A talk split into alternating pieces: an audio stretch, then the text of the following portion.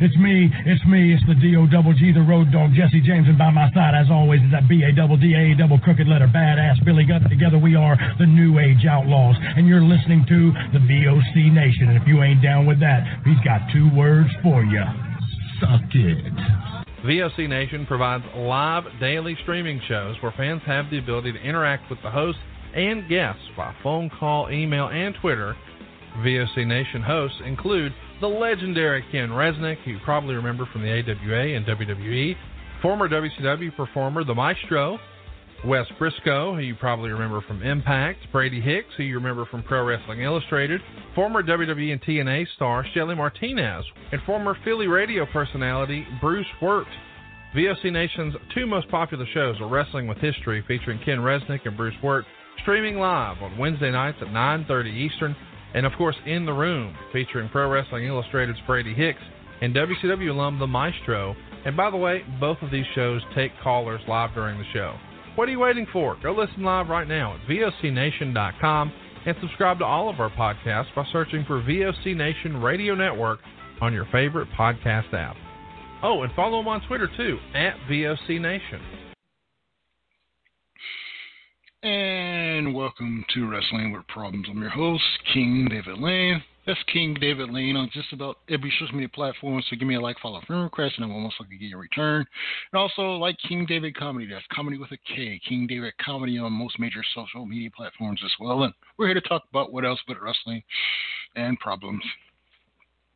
We had a big weekend of wrestling, or at least a big weekend of wrestling in name.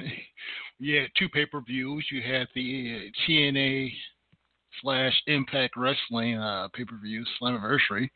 That happened Saturday. I did not watch it. I will probably watch it at some point, but I was in no hurry to watch it. As much as they hyped it, I kind of forgot that it was happening until it was too late. And I was already like, you know, late into my Sunday. I was like, crap, I don't have time to watch this and Extreme Rules. I was like, oh, well, I'll maybe watch it later in the week. So if one of my co-hosts managed to watch it, they want to describe it and talk about it, they can. Initially, I wasn't particularly excited about it anyway. I figured I might watch it at some point just so I could talk about it, but I was in no big rush. The debut of Heath Slater just didn't do a lot for me. So, you know, I was like, that was one of the big rumors going around. I do like the Good Brothers, Gallows and Anderson, but I've sort of, you know, seen Gallows in Impact already. I've seen a lot of the so-called debuting talent. So, you know, I'm not exactly thrilled with it, you know, shocked, surprised, you know, if they could really surprise me with somebody, maybe I'd be a little bit more interested in it. But overall, I do enjoy the Impact Wrestling product, but it doesn't wow me or excite me, so I'm never in any huge rush to watch it, unlike AEW or when MLW was actually producing new content, you know. I do like that MLW has come up with this fusion show, which is like basically just instead, since they don't actually have any new matches that they're filming right now, they are cutting promos and doing some little segments here and there, so that's enjoyable. So it'll give you a little bit of your MLW fix in the meantime, so I do like that back to what they're doing right now. But at any rate, Extreme Rules, we'll get into a little bit later. I'll also get into a little bit more of the stables that didn't quite get over that we were discussing last week. Before I get into that, though, hopefully to give my co-host some time to check in at the show, I wanted to get into something else. I am really enjoying this Orange Cassidy-Chris Jericho feud. And I kind of observed the whole time that they seem to be doing a little bit of a slow build with Orange Cassidy. I was familiar with the character and was excited to see what he'd do, you know, on a larger stage, since he had been working in the indies, you know, for a while, and I'd kind of seen him doing some of the stuff with the Beyond Wrestling and some of the other feds. I knew they were kind of sandbagging him a little bit on AEW. They had him come out more as a manager and not really have him wrestle all that often, not have him even show all that much energy even when he does wrestle. They had him, you know, holding back a lot. So, but once I saw him, you know, put in a program with Jericho, I knew, you know, they definitely had big plans for him. So, okay, let's see what they do with it. And they did a great job as far as selling him, you know, taking the beating with the sack of oranges, the blood oranges, and just getting the crap beat out of him. They did a good job with his match with Jericho, and you know, they, even though he did lose that match, they did do a good job of building him up as a, you know, as an important character, because he is one of the most popular gentlemen on the roster. He's one of the most popular wrestlers in the world right now, I think. Definitely, if you only count mid-card guys, he's definitely one of the, he's definitely probably the hottest mid-card guy. And like I said, it's kind of hard to get a full objective experience of where he's at overall, since his only national exposure has been AEW over the past, you know, a little bit less than a year now. So, you know, sometimes it's kind of hard to judge, separate your feelings and the internet wrestling community's feelings from the larger wrestling fan base at large. So I don't want to oversell it, but he definitely has a measure of popularity that few other people on the mid-card can match. And I am excited to see if he truly can take that next step. He would be the most unique main event talent if he became a sort of full-time main event talent. He'd be the most unique main event talent going on in the world. But overall, like I said, they did a good job with that. And actually, I also thought they did a good job selling Jericho saying, "I'm done with him. This is over. He doesn't get a rematch. I know you marks and everybody out here wants to see us fight again. We're not fighting again. I beat him. We're done." And then just when you thought he was out, he was back in getting covered in orange juice, which was hilarious. So that was great. I also like the fact that they had him do color commentary while he still had the orange juice on him. I was like, he couldn't like take a shower or change clothes or something first. That didn't make much in the way of sense at all. So he's just sitting at the announce table, sticky and pissed off while he talks during the next match. So that was hilarious. But yeah, so I'm excited to see what they do with a rematch. I assume it's going to be some kind of gimmick match, because normally you don't just have to do a straight rematch. There's got to be something to it. So, but anyway, I've liked what AEW has been doing over the last month. Like I said, I'm a little bit disappointed that they had Fighter Fest and then Fight for the Fallen, basically 3 straight weeks. I understand they do a limited amount of pay-per-views, but even special events that sort of fill in a little bit, you want to kind of spread those out a little bit more. You can't have special shows like every week. So it felt like it's going on a little bit too long that they've had, quote, special shows. They haven't had a regular Dynamite in quite a while. But anyway, the shows were all good, so that's not the complaint. It's more, you know, spreading out. I did think it was hilarious that JR announced Night 2 of Fyter Fest when I was like, Night 2 of Fyter Fest was last week. So, JR, are you calling it a different show than the one I'm planning on watching tonight? So that was hilarious last week as well.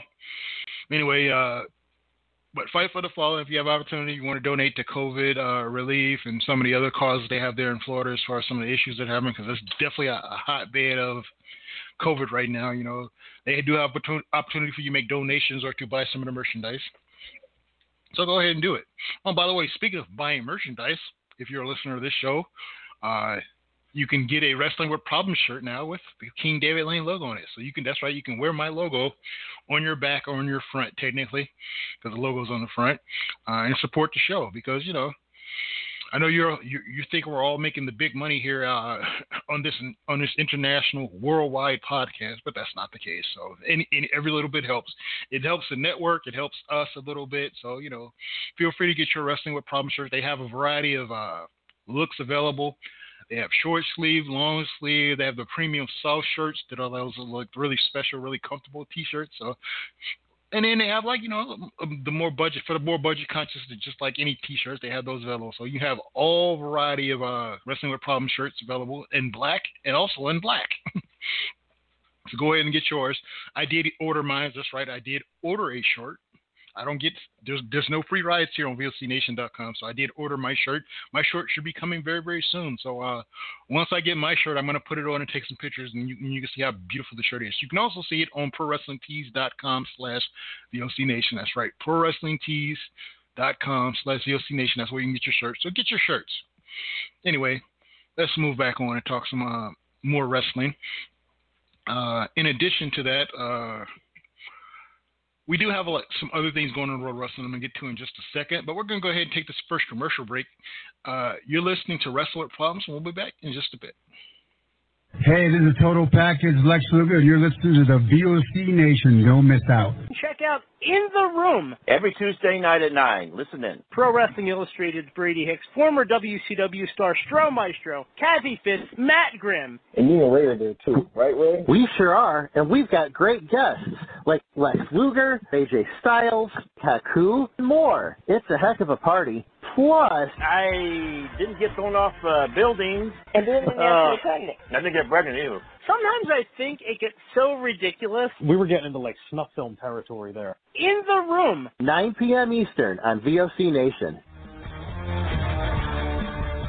Wrestling with History, the voice of choice, and Killer Ken Resnick. When I die, they're going to open me up and find about 2,000 undigested Northwest Airlines cheese omelets. Mr. Chris Cruz, what's going on? Jesus, how did I get roped into this?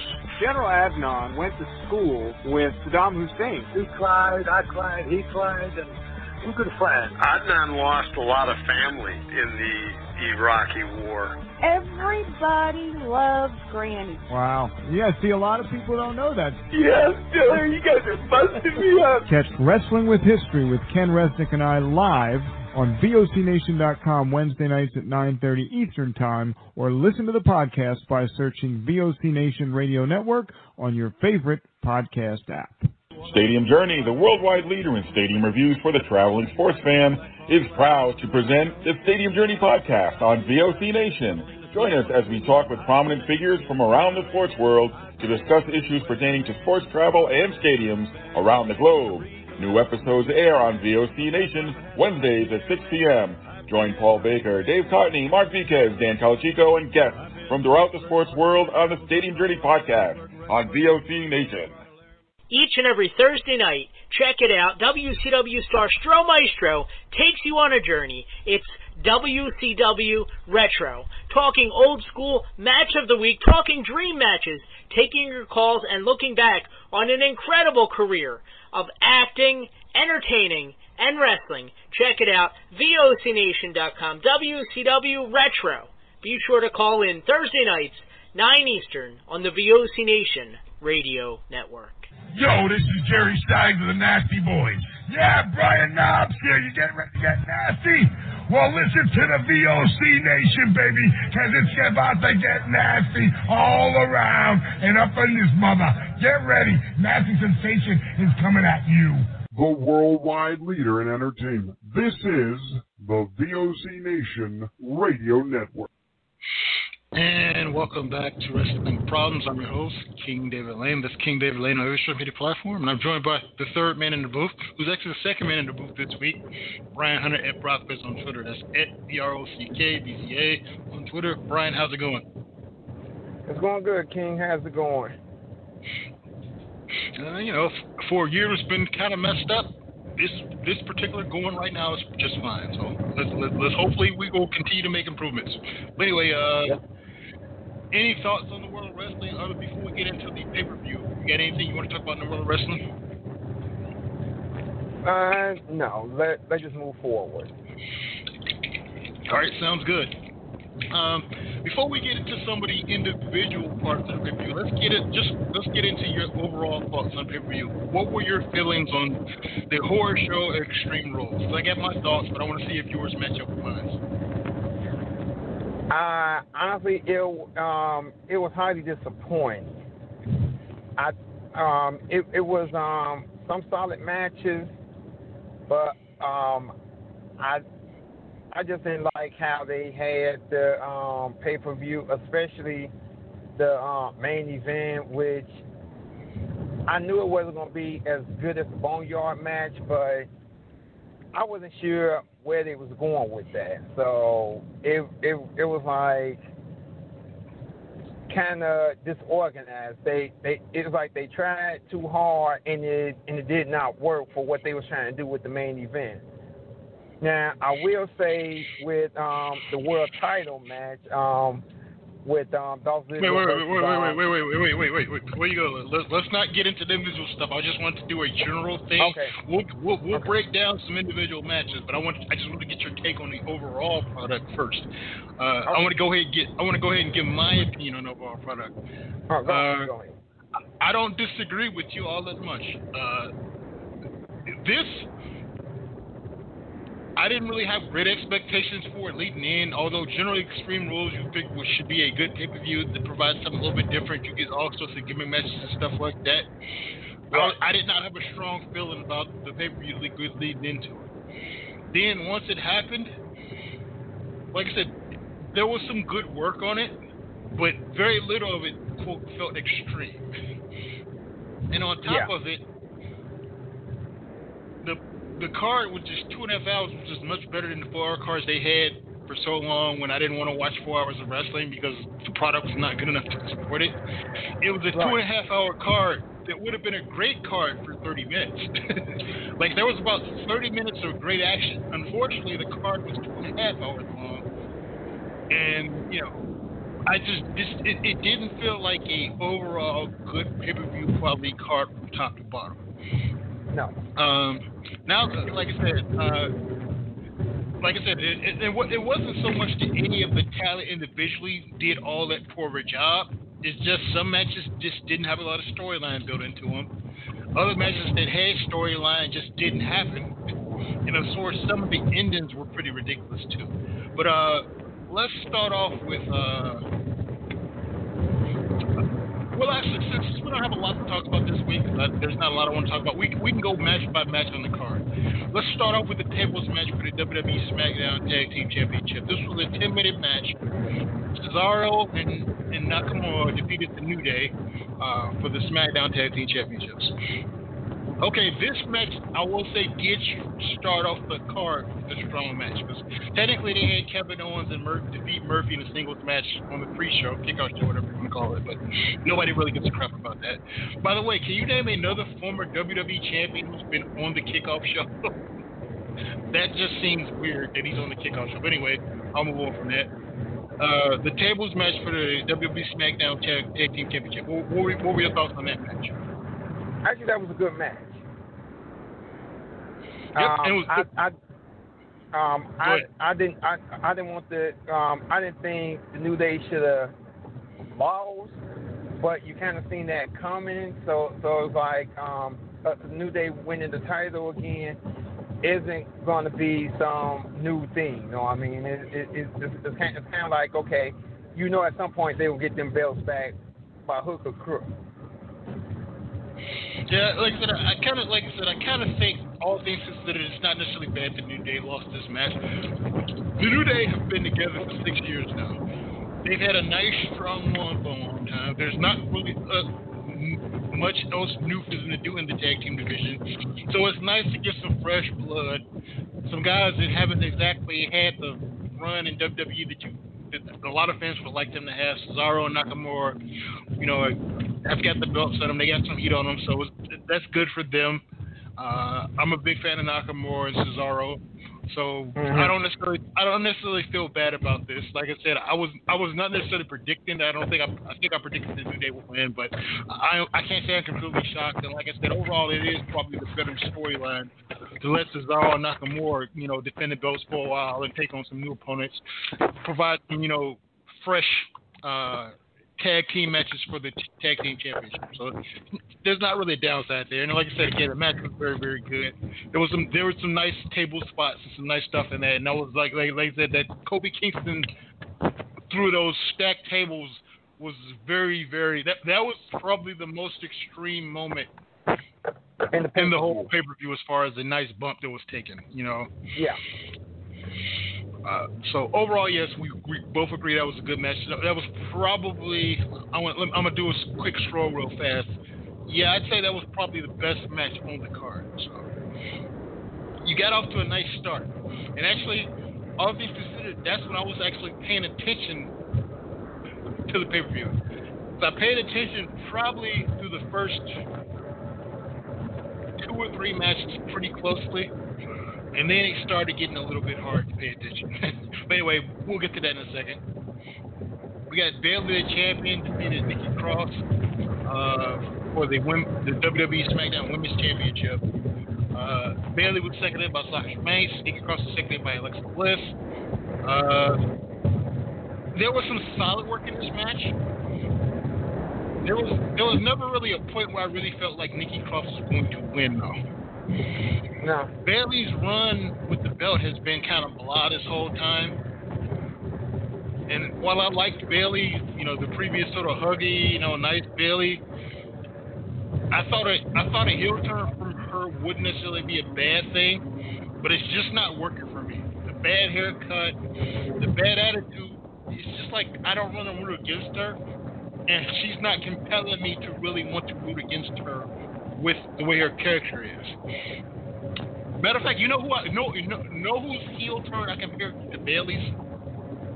If you want to do a comparison to Bayley's heel turn, when Dr. Britt Baker and AEW went heel, I was not necessarily a fan of her heel turn either. But Bayley hasn't necessarily improved as a heel. Dr. Britt Baker has improved as a heel. When she first went heel, I was like, okay, she's trying to act bad, but she's trying to act bad. You know, it's different when you seem like you are bad versus when you're acting bad. She seemed at first to be acting like she wanted to do what a bad person would do. But it gradually, as they sort of expanded the character, she added some little tweaks here and there, her little digs to Tony Schiavone, her digs when they added, you know, Reba/Rebel to her, you know, sort of, you know, being a dick to her assistant, that sort of stuff. Eventually, it became to the point where, okay, I like her as a heel. She's doing a good job as a heel. She doesn't seem like she's trying to do it in a hammy, over the top sort of way. So that's the heel comparison to somebody that you previously liked. You say, okay, you're gonna turn a heel, be a heel, but be a heel that I want to not like. Bayley has not done that yet. Well, I look at it like this. Okay. Now, I slightly disagree with Bayley. It's like, okay, as a face, she's getting stale. So her turning heel needs to happen, as you mentioned. But my thing is, okay, she's not the heel you hate. She's more with Sasha Banks, that comical heel.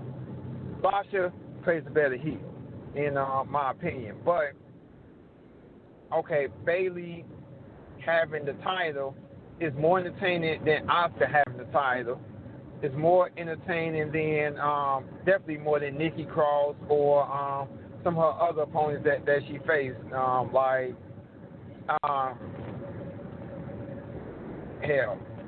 within the last, 6 months, who can you honestly say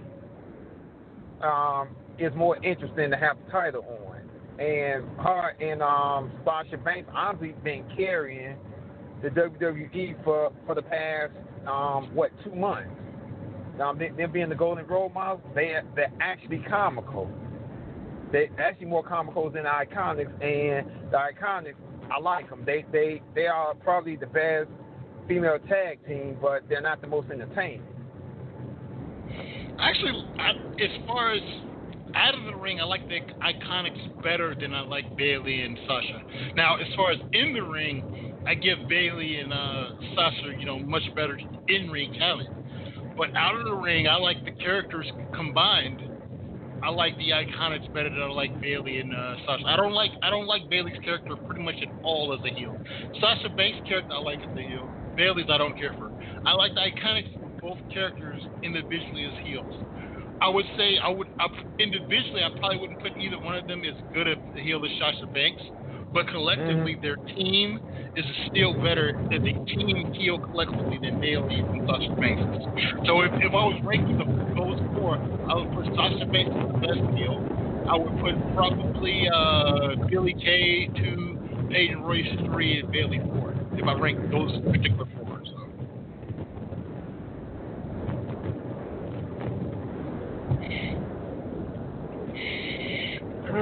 Anyway, at any rate, let's move on to the next match on the card. We got MVP defeated Apollo Crews by forfeit. So this is a sort of whole... What was that?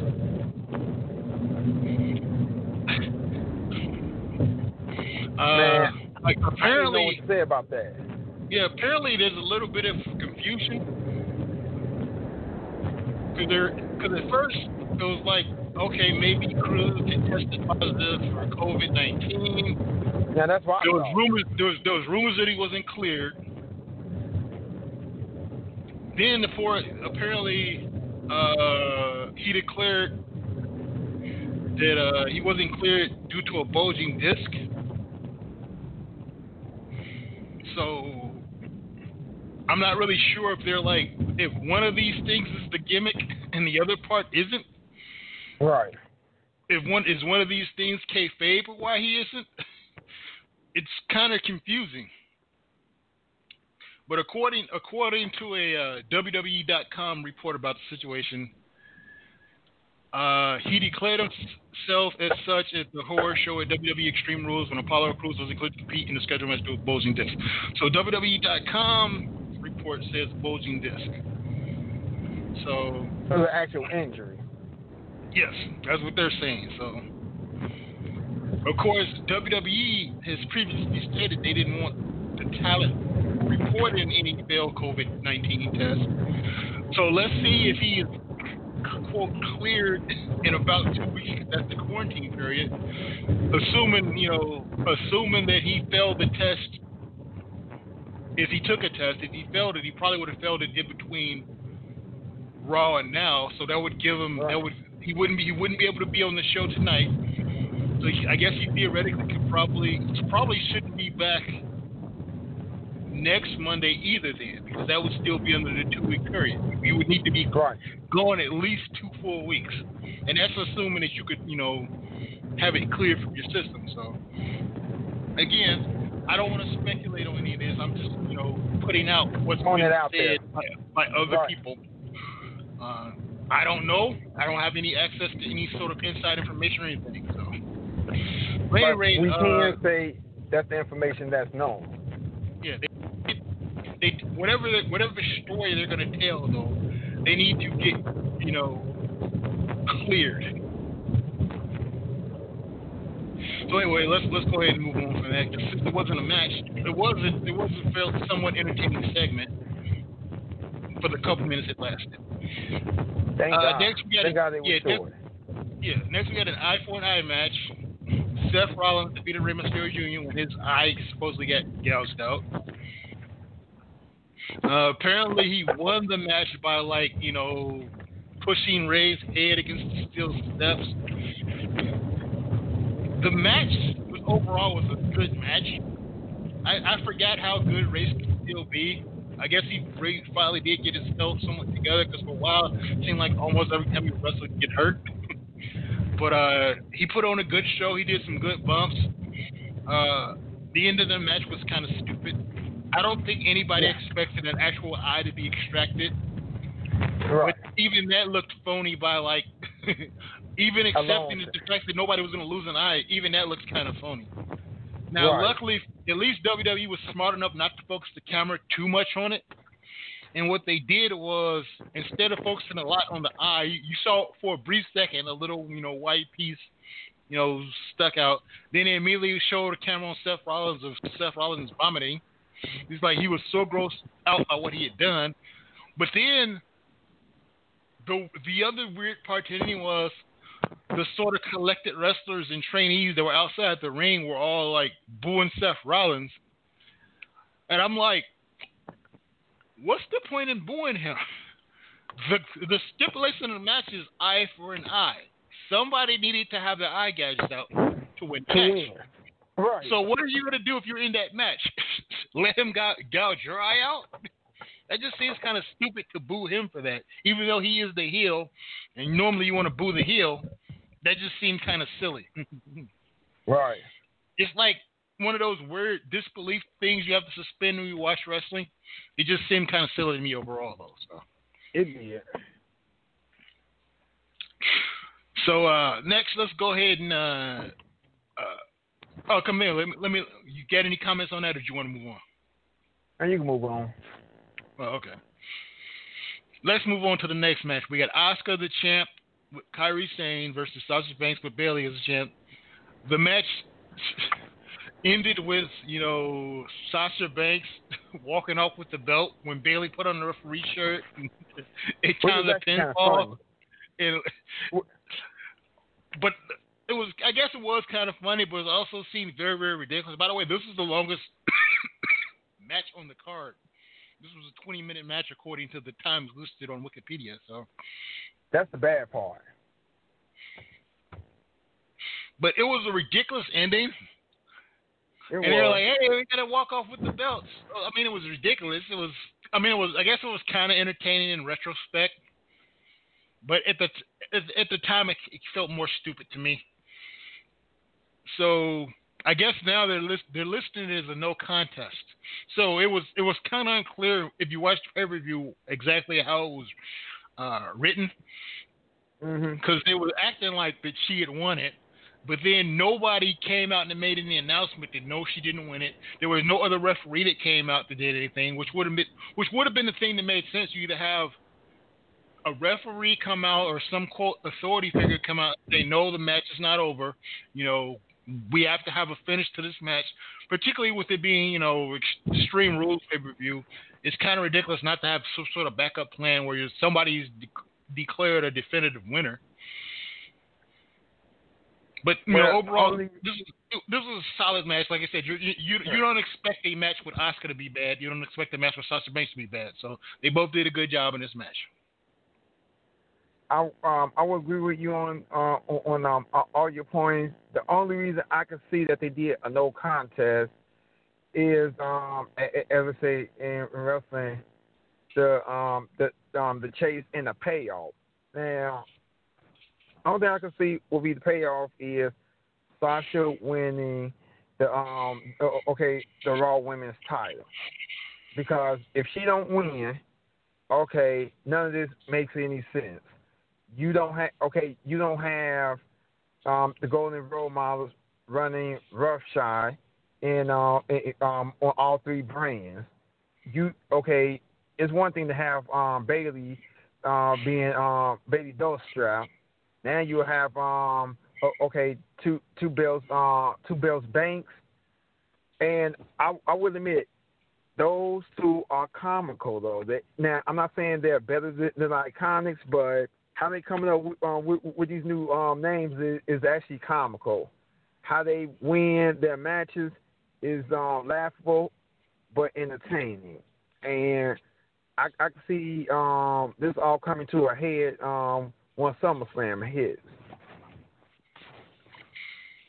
Yes, I think it's especially within the women's evolution and the four horsewomen, eventually they always end up fighting again. So how long this will last?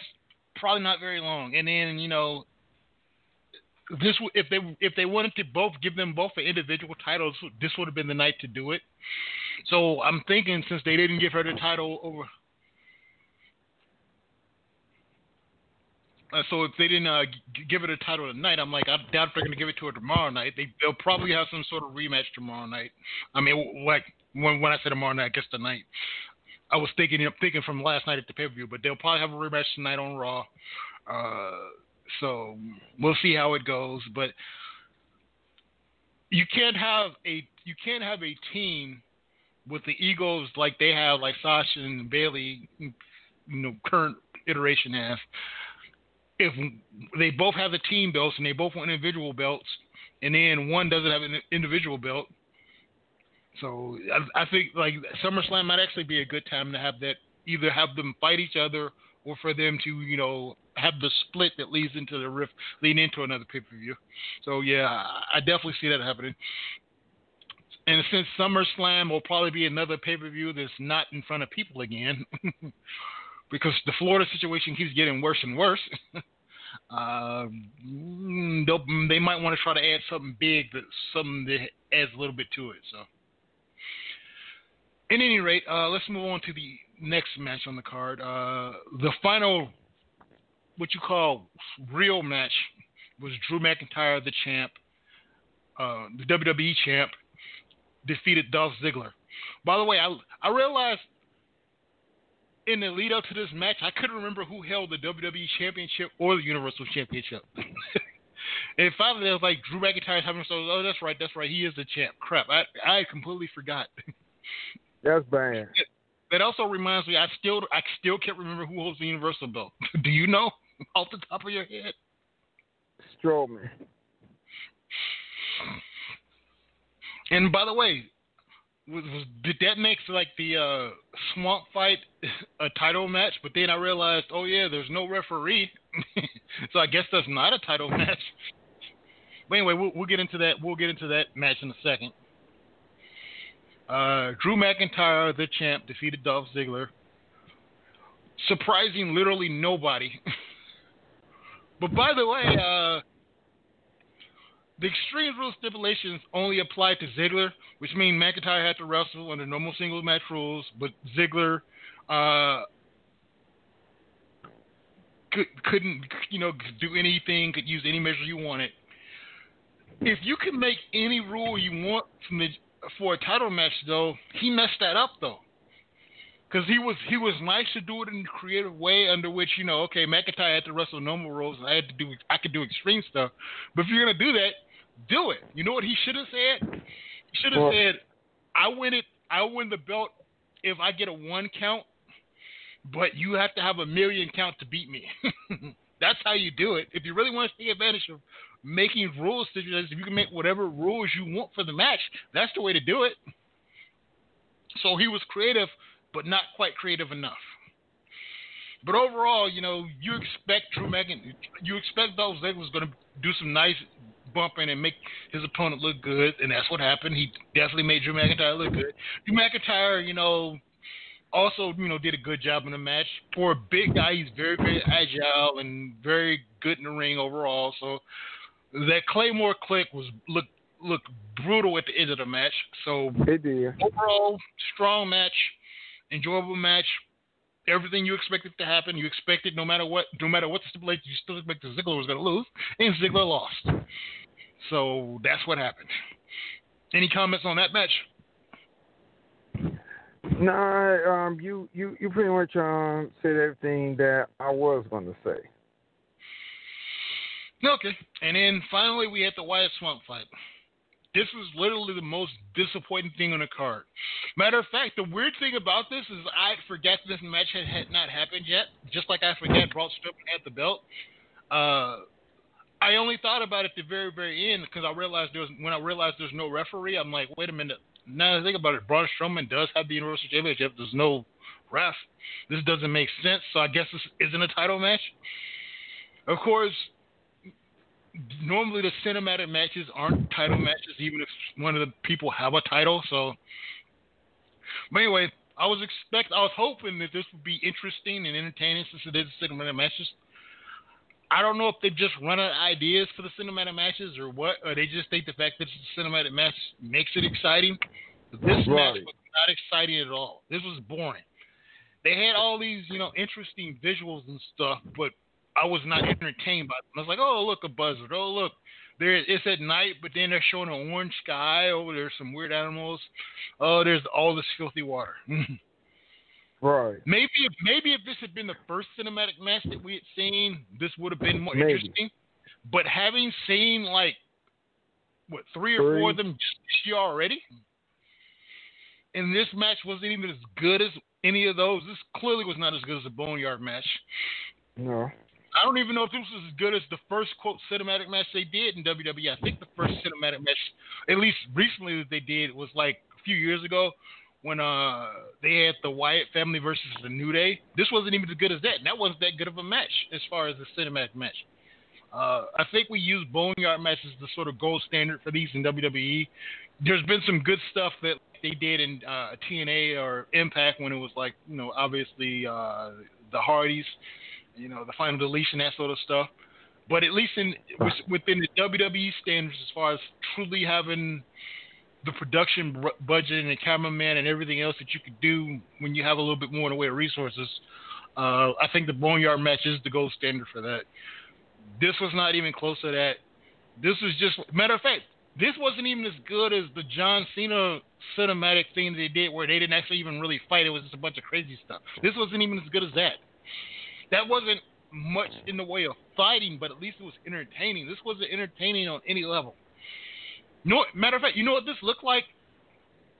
This looked like somebody watched a bunch of horror movies and decided, okay, we're going to copy this from that one, we're going to copy this from that one, copy this from that one, and then there's going to be no real significant payoff at the end other than just, okay, look, The Fiend. Congratulations. So this probably more than anything made me felt like this was like a waste of time. Like I said, this whole thing, I originally said 30 minutes. This probably should have been a 30-minute card. But looking back, and now that I've actually run through the matches, actually, you probably could have made this a 45 to an hour minute card and made it interesting. So I'll give them a little bit more credit than I gave it. After looking at it in hindsight, I'll give them twice the credit and say, okay, this would have been a good card for an hour as far as entertainment value. It's just, unfortunately, it ran 90 minutes longer than that. But, Bray Wyatt versus Braun Strowman. I guess technically Bray Wyatt won, even though there was no referee to count anything. He was the one that came out of the water, I suppose. So I guess that means he's won. So according to Wikipedia, he won. This was just very disappointing. So what are your thoughts on it? My sentiments pretty much mirror yours. It was like, okay. It's kind of like the Extreme Rules match. Okay, it would make more sense if it was similar to the Boneyard match. Oh, okay. No referee. Even when it was the Undertaker versus AJ Styles. Okay, it wasn't for a title. It was more for pride. Understood that. You know what I mean? Now, if you got a title up for grab and you're supposed to have your secondary title in the company up for grab, it's supposed to be some type of payoff. And to me, the ending of, you can't have an ending like that when it's Extreme Rules. It just doesn't work like that. Yep.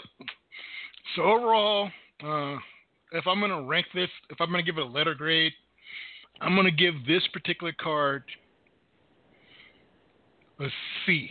And that's a generous C. Because, like I said, looking back, after going through it match by match by match, there wasn't much that I really hated other than I was so disappointed in the swap fight. Even the matches that weren't necessarily great matches did have some good stuff in it. None of this really felt particularly extreme, but it was, some solid work by some solid wrestlers in most of the matches. And like I said, it was much better that this was a 2.5-hour pay-per-view with about a good hour of action as opposed to a 4-hour pay-per-view with 1 hour of good action. So I guess that's progress in a way. So I'll go ahead and give it a C grade. So if you have to give it a letter grade, or if you want to give it a number grade, you can do that. However you want to do it. Grade the paper. How do you grade it? I'm giving that a D because, and this is why. Extreme Rules Horror Show. I didn't see no actual horror. I did not see too much Extreme Rules. No, I mean, if you're going to have it, you go one or the other. And I don't know why they did the horror show. Now, if you want to say the whole thing with Rey Mysterio being part of a horror show, okay, I make a go with that. But with Braun Strowman and Bray Wyatt, was it really a horror show, or was that a failure on creative control? Because to me, it's like, back in the WCW days when they had Kevin Nash as Oz or whatever, and then when they had the Dungeon of Doom and you had the Yeti, it's like, come on, man, like, you're supposed to do better than this crap. Exactly. But overall, the wrestlers in the matches weren't particularly bad, but it's how they sold the whole pay-per-view. First of all, you don't put the horror show. what was the point of the horror show? Like something different? Yeah, but by the way, it's supposed to be like, quote, a horror movie or something like that. Those things are usually rated R, which is, you know, rated for, you know, really nobody under 17 or at least without parental guidance. WWE has been PG for years. Maybe on pay-per-views, maybe for pay-per-views they can up it to like maybe PG-13 or TV-14, depending on how you want to look at it. But you're not going to get any quote horror. You're not getting Freddy Krueger slicing anybody. You're not getting Leatherface coming at nobody with a chainsaw or anything like that. So right, that was destined not to work. Right. That's my thing. That's why I gave it a D, because if I'm a literal person, and if you say something, I'm taking it for what you say it is. You say a pay-per-view, you say a horror show. Again, like you said, I know that it's a PG era. You know what I mean? I get that. I accept that. Now, doesn't that contradict the styles? You know what I mean? It's like what was said last week. Okay. The difference between WCW and WWE or F. It's a certain segment that had that's about more of a serious tone of wrestling, which was NWA and the WCW era. Now you got the WWE, which was or WWF back in the day, that was more of the cartoonish, like super animated type things going, and it was what it was. You had the Hulkamania, and you had some of the other over the top acts and everything, which it was what it was and everything. But now it's kind of like you need to be more precise with your product, and I still believe WWE is still trying to do that 80s mode of whatever they're doing, and that's why I believe AEW is overall gonna kick their tail as far as ratings the rest of the year.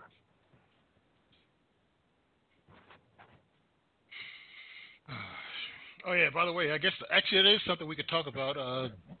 We're not gonna get into it that much this week, but AEW did win the overall ratings war for Wednesday Night Wars this week after losing 3 weeks in a row. They've won the quote demographic, which is 18 to 49, which is where the companies really get their money from for the most part. So they've won. They still managed to win that, even though they lost 3 weeks in a row until this previous week. But they did get back on top in overall ratings this week. I don't have the exact numbers in front of me. I don't really care enough this week, since we're talking about some other things. But, you know, if there's a significant change one way or the other next week, we'll get the actual numbers for you. But I figured since you did mention getting butt kicked and whatnot, I figured I'd go ahead and bring that in. Oh, yeah, and by the way, Raw's number has continued to drop. Like, they're having record low ratings. They're, like, down to, like, 1.5 million viewers overall, which is, like, really unheard of numbers in the history of the show, so... But anyway, so what? I was about to say, was it really Heyman who messed up, or was it Vince who just needed to be put out the pasture 10 years ago? I don't think. I'm not going to say that it's Heyman, because clearly after he left, the ratings continued to go down, so clearly you can't put it all on him. He kept saying that, hey, it's probably going to take me a year and a half or so to build up these new stars. And if you want to have a good run for the next, quote, 10 years, if you take a little bit of a dip for the next year and a half, that's not bad, because we're building a strong foundation. Unfortunately, you know, Vince was not being patient. So he decided to go back instead of trying this new thing and, you know, ride it out and see how it goes. And, okay, after a year and a half, if it didn't work, then you get rid of it. He's like, no, I'm panicking now. I'm going to go ahead and consolidate, and I'm going to go with Bruce Pritchard, who tells me, you know, what I want to hear. Bruce will always give me what I want to hear for the most part. And like I said, Bruce has a nice track. Don't get me wrong. Bruce has a nice overall track record over the years, just like Vince has a, quote, nice track record overall over the years. But having a nice track record over the years is not necessarily giving the current fans the current product that they want. I think Paul Heyman probably has a little bit of a better voice to what the current fan wants right now, but he was not allowed to, you know, sort of show off his whole vision. So, at any rate, we'll continue to see over the next year and a half how that works out. Now that I think about it, because since he wanted a year and a half, that basically would have put him until this time next year. So this time next year, we'll see if the WWE is in a better spot or a worse spot. And that'll give us a little bit of a guidance. But anyway, before we move on to our next subject, which is going to be the part two of the Stables Reunion over that we started last week, let's go ahead and bring the second man in the booth, who's normally the second man at least. He's the third man in the booth this week because he's just now being put on. But he did check in earlier. He said, we're doing such a good job without him. Let's go ahead and go without him. So we did.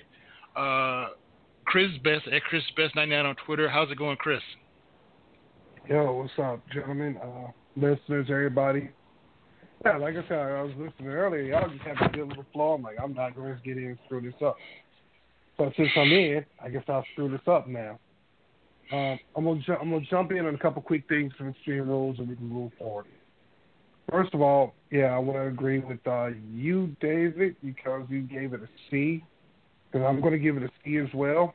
And the reason I'm giving it a C is because I'm giving the workers, the in-ring talent, the workers, the boys, whatever you want to call them, they get an A. They went out there and they did their thing, the best they could possibly do, and they put on a good performance. The F is going to creative.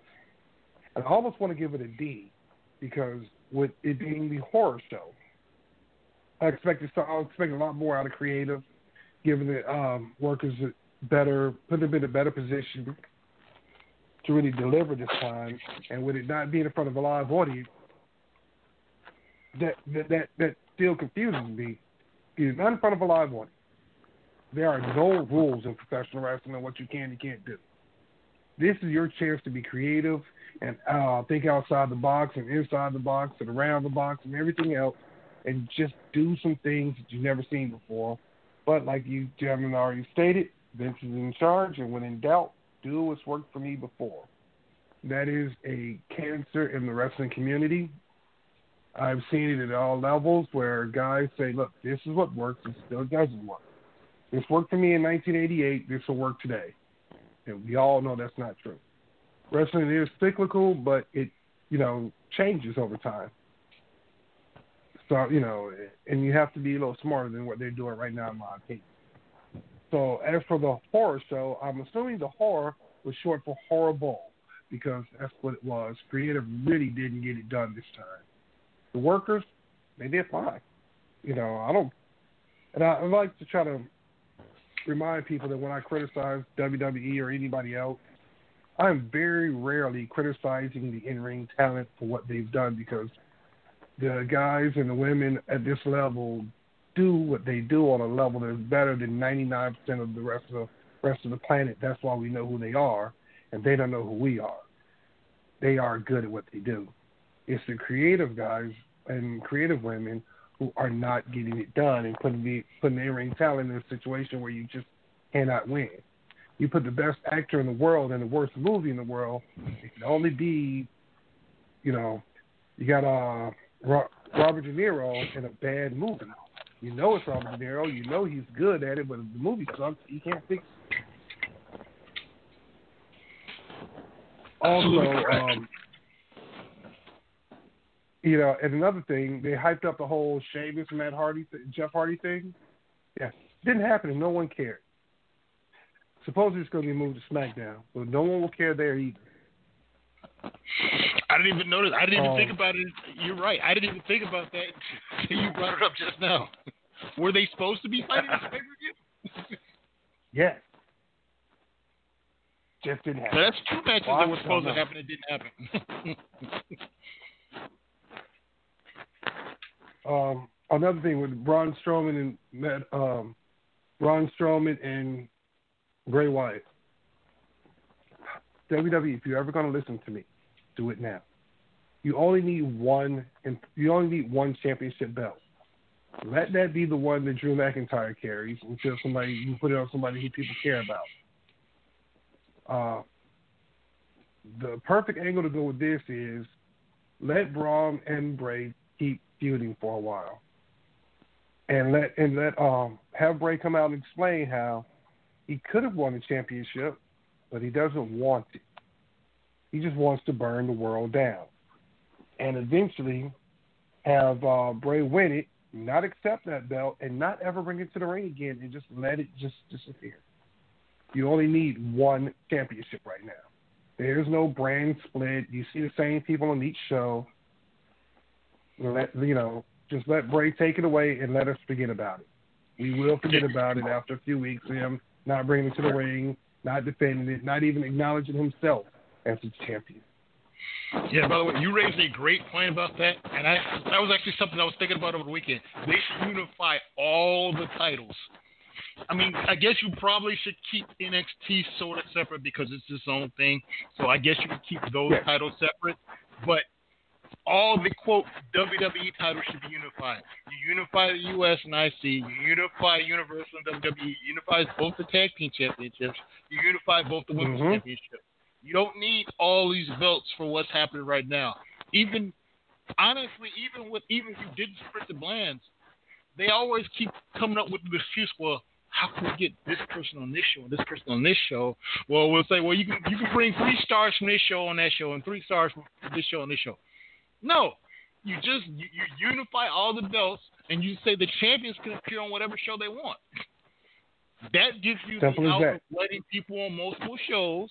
And it actually, for the most part, gives you the people that you want on multiple shows. Because that's what you want. You want people who are the important stars, and normally, hopefully, those are the ones that have the belts. So that's what you should do. Unify all these belts. And like I said, obviously, certain belts, like the 24/7 title, which is like, it'll come and go anyway. But the IC and United States should be unified. The tag team belts should be unified.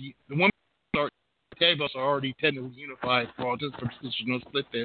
So that would be a better way to do it. Plus, on top of it, when you have a pay-per-view and you have like 5 titles that aren't being defended on that pay-per-view, that tells you those titles aren't important. Thank you. They're not important to you. Yes. Now, okay, by the way, sorry to interrupt you, but since you brought that up, I wanted to bring it up. I also want to bring up something else, so I want to let you go ahead and continue your thoughts on pay-per-view if you have any more. But I have some thoughts on, since this was supposed to be the horror show at Extreme Rules, there's at least 3 NXT superstars that I thought they should have brought onto the show to make it a little bit more like that, since NXT stars are technically allowed to be on pay-per-views now. So do you got anything else you want to add, or were you done with talking about the pay-per-view? I feel like I've said more about the pay-per-view than that was brought up at any creative meeting, so I'm done. Okay, great. Here are the 3 stars that I thought would have been perfect for a full horror show. Dexter Lumis did some great stuff both as Dexter Lumis and as Samuel Shaw, so he would have been a great choice for it. Karrion Kross. They've done some great cinematic interests and stuff with his character as far as, attacking folks. So he would have been perfect for it. And then, of course, Shotzi Blackheart, as far as the women's side. They could have did some creative, interesting stuff with her. Those are 3 stars where you could at least took 2 of them and have them sort of doing the backstage attacks. And if you not know who's doing this, and you sort of save that for the end, and you sure you get that last shot at the end where you get the shot of their face with the evil look on or something, the same shot you got with the theme, but I think that would have made it a little bit more interesting if they had done it that way. Or, you could have, did it other ways, like I said, with the attacks and whatnot. Matter of fact, you could have had them just attacking the, quote, fans, which was the wrestling talent and the trainees in the crowd. You could have had them doing that, having lights going out, and you come back and see like 3 or 4 people laid out. You could have did something like that if it was, quote, going to be a, quote, horror show. There's all kinds of more creative stuff they could have did. And like I said, I did give the show a C. If I really had been completely just focused on the horror show part and that not living up, I definitely could have gave it the D that you guys gave it. But like I said, I tried to, you know, be respectful for the in-ring talent that did do a good job for the most part. So I went with the C. So, but like I said, I completely see your arguments for giving it a D. If I wanted to use that same criteria, I very easily could have gave it a D myself. So overall, I think we all pretty much saw the same thing. There was some good in-ring work, but the creative left a lot to be desired as far as what happened with it. So definitely. So anyway, we're going to go ahead and do a commercial break. And when we come back, we're going to finish up this week's show with something that we started last week. This is actually a very, very interesting topic that we really enjoyed, and we're going to get into a little bit more. We're going to talk about stables that didn't quite get over despite having talent. So we're going to have some nice 80s and 90s stables to discuss, you know, since the wrestling product was not up to stuff. Oh! Before I go to commercial break, I know you guys both have some hot takes on the Slammiversary. So, Brian, what's your hot take on Slammiversary?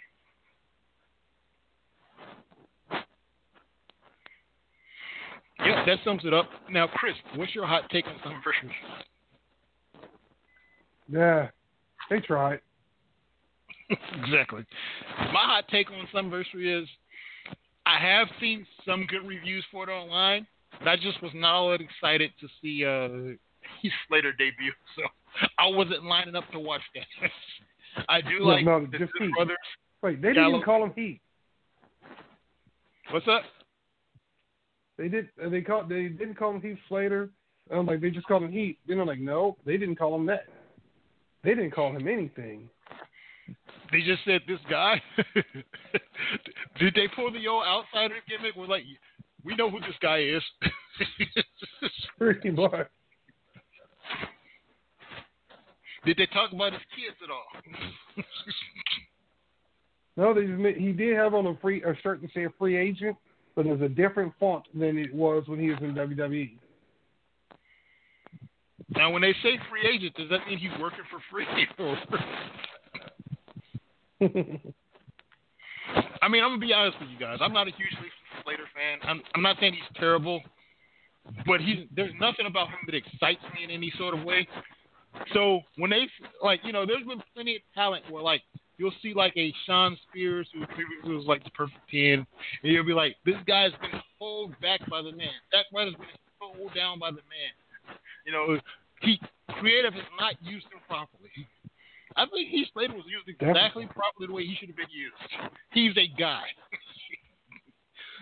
When he was teaming with Rhino, he was in the Nexus that I really honestly forgot about. He was on the roster collecting a check for 15 years. So I think he did plenty from what his level of talent is. He was with 3MB. He earned his money for 15 years. He was around for 15 years. I never felt man, I really wish we could have got more Heath Slater, though. He's what I refer to as Addison.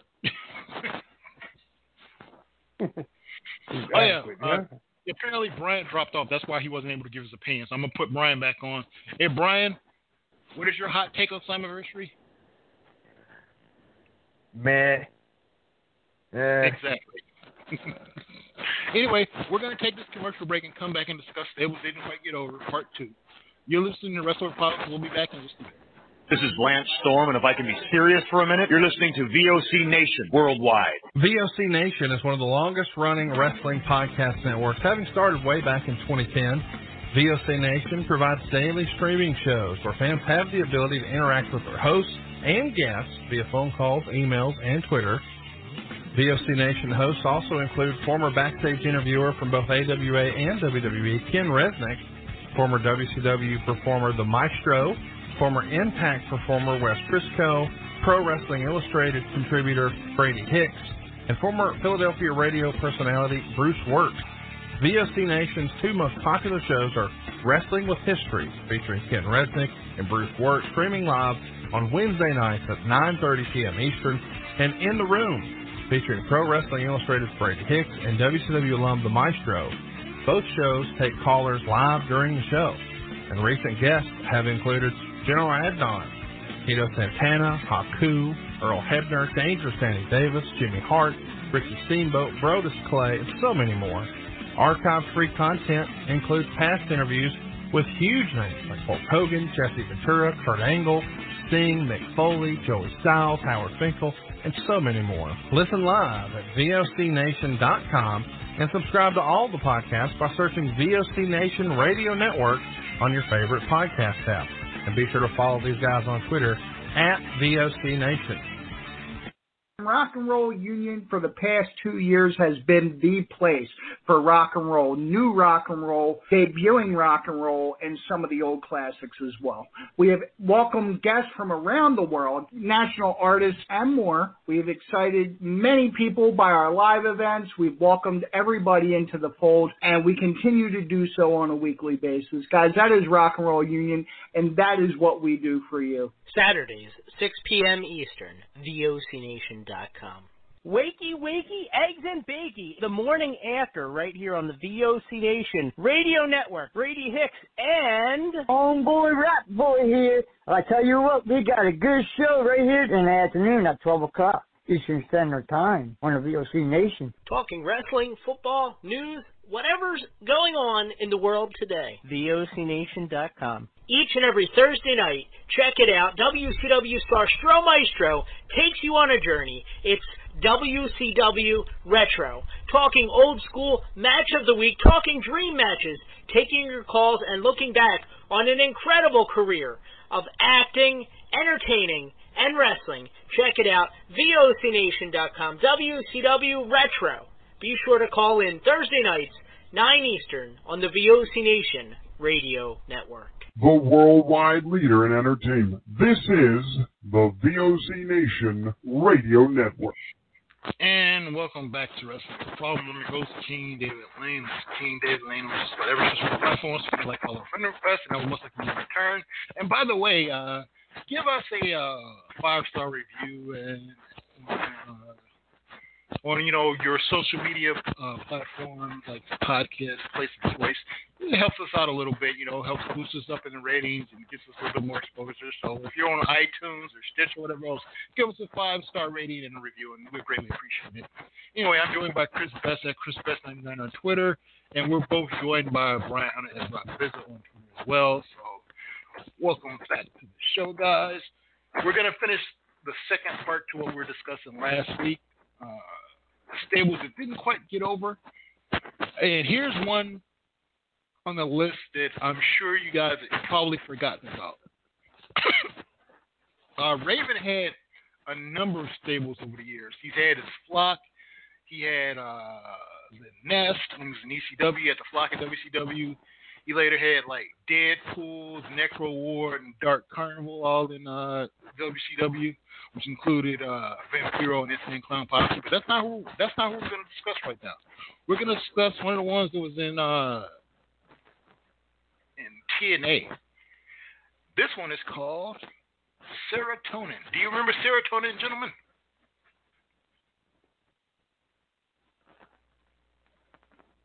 Oh, sorry, but clearly the thing did not open again. Let me try that again.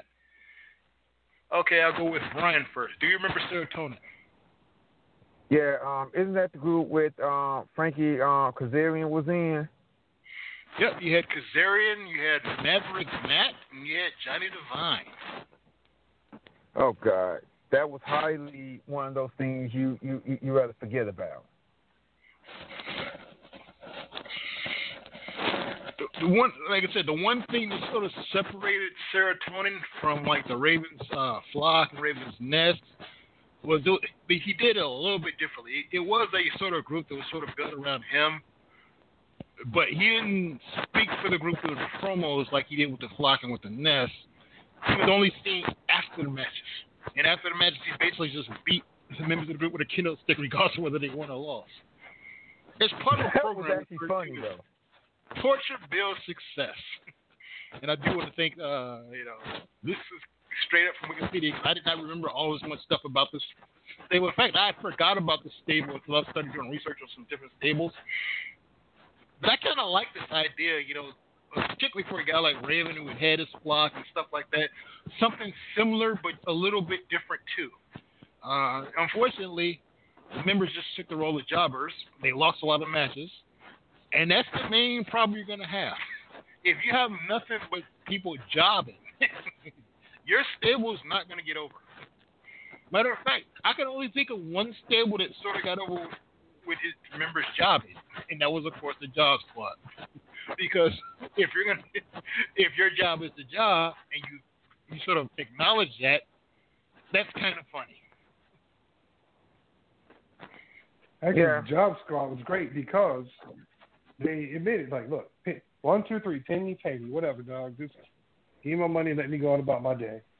They leaned into it, you know, and the T-shirts and everything was hilarious. And that's why it got over. Exactly, because, you know, a lot of times people who wrestle, like the dominant wrestlers, they say, I'm not getting paid by an hour. The Job Squad wasn't getting paid by an hour either. No, they're like, I'm not getting paid by an hour. I'm paid by the match. Just get this over with. I only put 50 cents in the meter outside. That's probably the truth. I'm going to say, or if you're like a jobber on an independent show.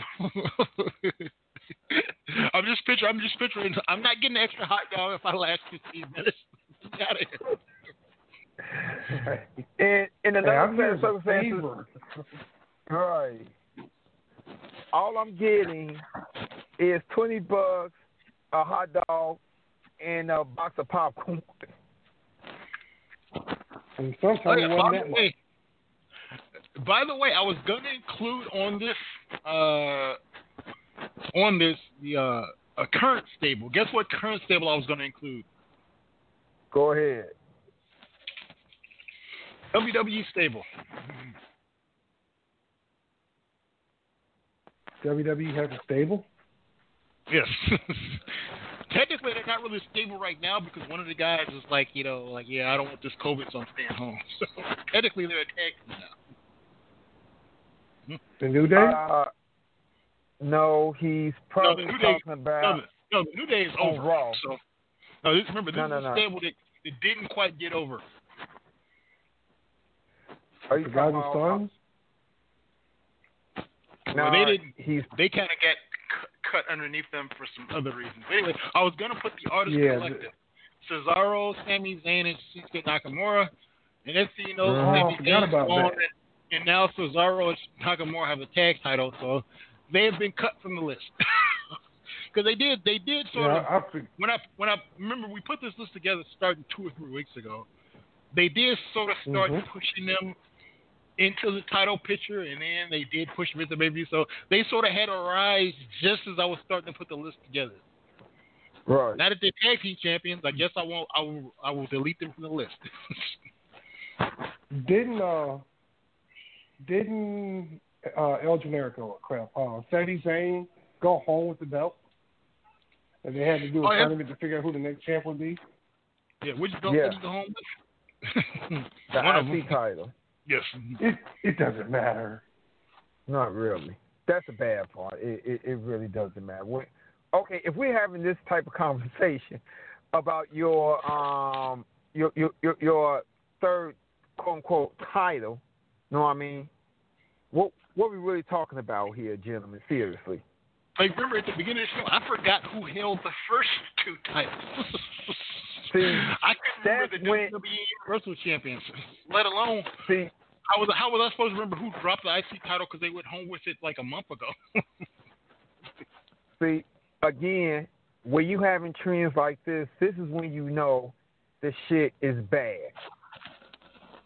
Even as bad as WCW had shot themselves in the foot, I don't know how many times, they never ever had they world champion off of TV for a good 2 months straight. When did that ever happen? Anybody? I'm going to say never. And man, TNA or Impact did some crazy borderline suicidal thing, and man, they still managed to survive like cockroaches in a nuclear war. And yet they never did stuff this crazy. And now it's bad that the state of wrestling is where it's at, because I have to say it, Chris was right. Chris, I'm going to admit it. You was right. They need to shut this stuff all the way down. Wait till they get this pandemic under control. Start fresh. And then we could have fans that would appreciate wrestling. Not whatever they doing now, because we really don't give two craps about what's going on, nor is it actually entertaining. I like Drew. Braun, no one really cares. They just have to give him a title because, well, he's big, the fans like him, and let's face it, well, he deserves it. But yeah, it took Kofi 11 years to get a title, the big title.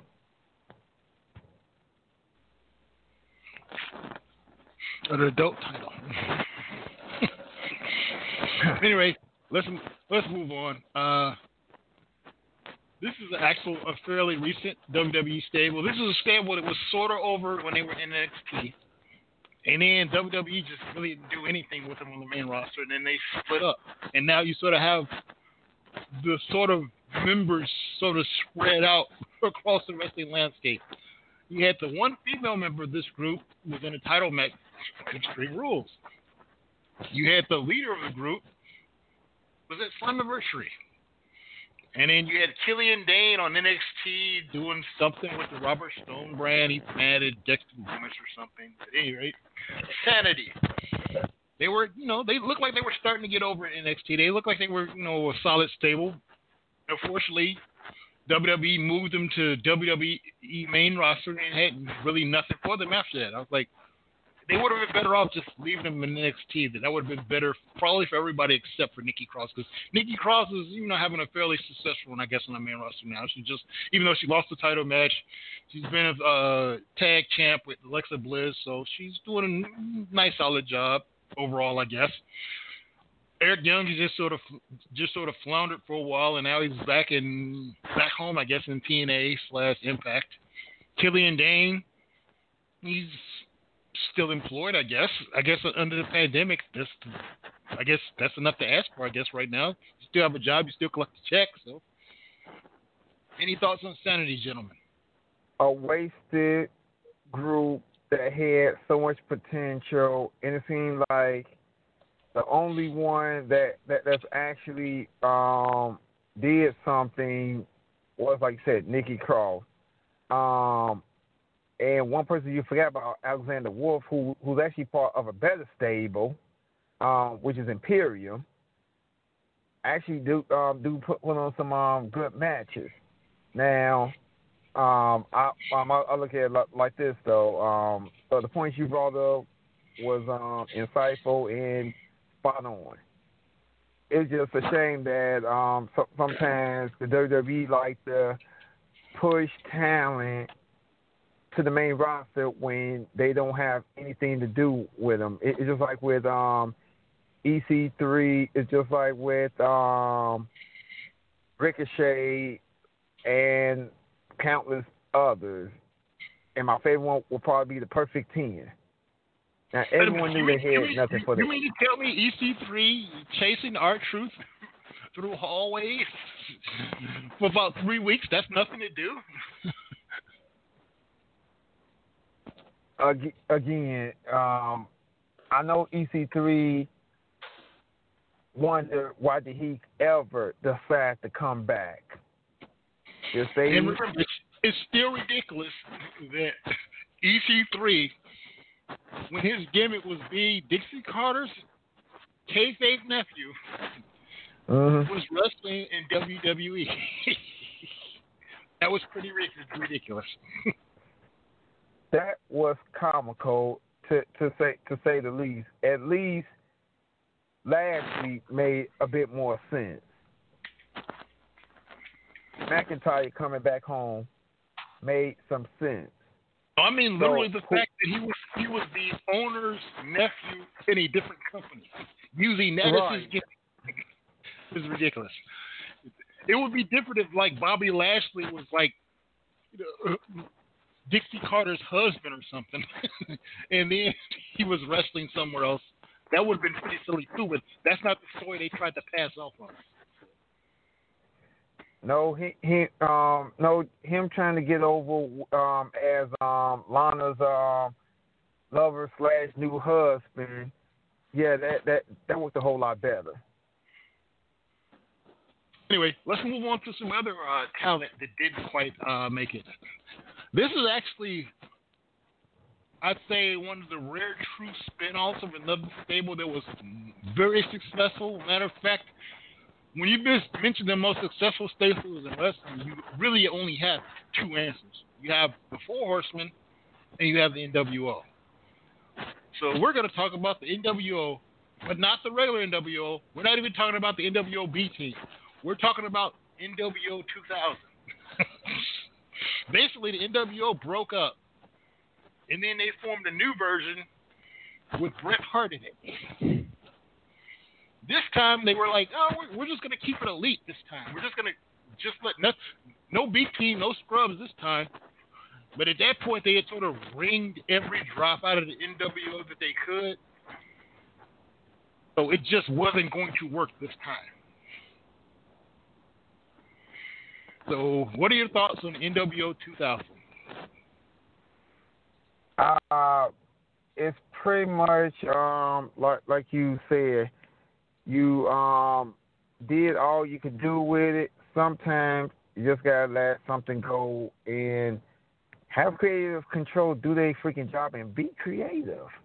It's not hard. I figure if us three could be creative, people who's supposed to be a quote-unquote expert have quote-unquote experience in this area should be able to be creative. If that's your job. And it's like they dropped the ball so many times and they wonder why they went out of business. Yep. At any rate, at least as far as unrelated to like some of the other stables on this group, they did actually have some success. Hart did win the vacant WCW World Heavyweight Championship. The Harris brothers did become WCW Tag Team Champs twice. Of course, Hart had to vacate the title at some point. He went on a hiatus from like a few months. He had an injury with Goldberg. That was unfortunate when he got kicked in the head. I believe that's what caused that. Yeah. Pretty much, that was his last match. That was his last match until the ridiculous matches I guess he had in WWE where, hey, he'll wrestle, put on some jean shorts and have a match that's going to be terrible. But that's neither here nor there. Right.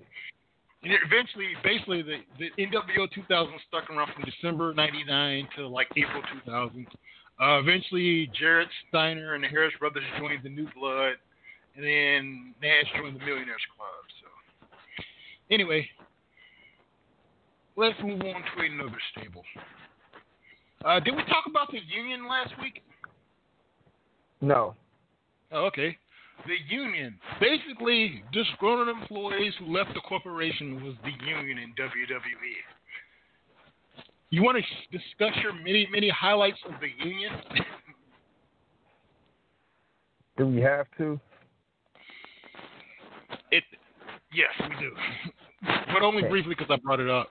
Basically, the Union, also the short version of, quote, the Union of people you ought to respect, son, or up yours, Shane. Of course, up yours is spelled wrong. It was a short-lived stable consisting of four members of the corporation. You had Shamrock, Big Show, Test, and Mankind. And they went up against the, quote, corporate ministry of the corporation and, you know, the Undertaker's group. They're combined at that point. So Basically, they lasted from November '98 and didn't last very long because I think that's when is that when Mankind got hurt. I think. I stand corrected. The union debuted in May of '93, May of '99. The corporations started a little bit earlier than that. Actually, I'm getting some mixed information. Let me double check this real fast. In the meantime, talk amongst yourselves about any stable that you want to talk about that didn't quite get over. But you guys go ahead and tell. I want to get this right because apparently I'm getting conflicting information about when this started. Let me see. What's that? Okay, I'm trying to think. Hey, Chris, you there? Okay, maybe not. Okay, now the one stable I could think of, probably I would go with Frontline, and this was in TNA at the time. I could go with the Spanish announce team or the Flying Elvises, which I didn't understand that one. You can go with. Okay, I'm gonna say though, were those stables that didn't quite get over, or were those just stables that were just kind of funny and kind of joke stables? Because I think they'll remember it fondly, and they did stick around long enough to have some success. But I wouldn't call them stables or the Flying Elvises. I'd say both. Of course, I didn't really watch TNA back then. Matter of fact, think about it, I still probably have some TNA tapes that you gave me that I never got over and watched for that era. So actually, next time you swing by my house, remind me. I'll actually give them back to you. I don't know if they'll still work at this point. Okay. Okay. Answer me this. Okay. Do you remember the Social Outcast? Yes. Blue World Order. Blue World Order is the stable that was over. They sold a ton of T-shirts, so they don't count for our qualifications of stables that didn't quite get over. Okay. What about the LWO? That's a tough one because it was such a blatant ripoff. And they did have a lot of talent in them. I'm having a hard time picturing whether or not they were over or not. Because they had Eddie Guerrero and Rey Mysterio, Rey Mysterio was forced to win at some point. He lost the match or something. Right. But I'm gonna not quite put them on this list. I'm gonna say they were at least over enough where I'm not gonna put them at this list. They did have enough talent. People didn't like them enough. I did see a decent amount of LWO shirts, but like I said, they were just something. It was hard to give them complete respect just because they were such a blatant ripoff of NWO. Anyway, it appears that I was like the corporation started in late '98, and then the union started in May of '99. So I just wanted to clear those dates up. I did get that straightened out. Okay. So let's go ahead and move on. Yes, we discussed Sanity, Social Outcast a little bit, our Artist Collective, Serotonin. Now we're, like I said, and we discussed last week, like, by the way, if you're listening this week and haven't listened to last week we discussed the New Blood, the Dungeon of Doom, the League of Nations, and the Mexicools. If you want to hear about the Mexicools, if you didn't live through the first time, you want to hear about what a terrible idea that is, go back and listen to last week's edition. But anyway, we've discussed all the main sort of stables I wanted to discuss for this. I do have a couple of honorable mention ones that I wanted to get into, though. This is one I literally forgot about. Do you remember X Factor in WWE? Oh, God, that was horrible. X-Pac, you had Justin Credible, and you had Prince Albert. Oh, that's exactly. I literally did not remember this stable at all. Eventually, after like doing some research, I kind of thought about it, like, okay, I think I maybe remember a little bit. And this is like, it's probably the height of X-Pac heat. The X-Pac heat, if you're not familiar with what that is, that's turn the channel. I don't want to see this guy sort of heat. X-Pac had a nice run, you know, prior to this. He was, you know, he was in DX. He was in NWO. But at this point, people really just didn't want to see him anymore. He had sort of had his run, and it was kind of over him at this point. But yet he was still around because he had the right friends. So they resisted from February 2001 to October 2001 before they mercifully went away. And by the way, it turns out Albert left this and formed a tag team with Scotty Uhati, which I don't remember at all. So they are honorable, or actually should I say dishonorable mention. Anyway, for the time being, I'm going to call it honorable mention for what we're doing right now. Next, we got La Familia WWE. Another stable that I completely forgot existed. You didn't miss nothing. This is probably one of the purest stables as far as having a lot of talent, but not really getting over as a stable. And when you go back, I forgot that this was a thing. But you look at the talent that was in this group, it actually existed for like almost 2 years. Mm-hmm. You had Edge and Vicky Guerrero, who both had great heat on them. You had Chavo Guerrero in it for a while. You had Curtis Hawkins and Zack Ryder. And then you had Bam Neely, who I completely forgot existed.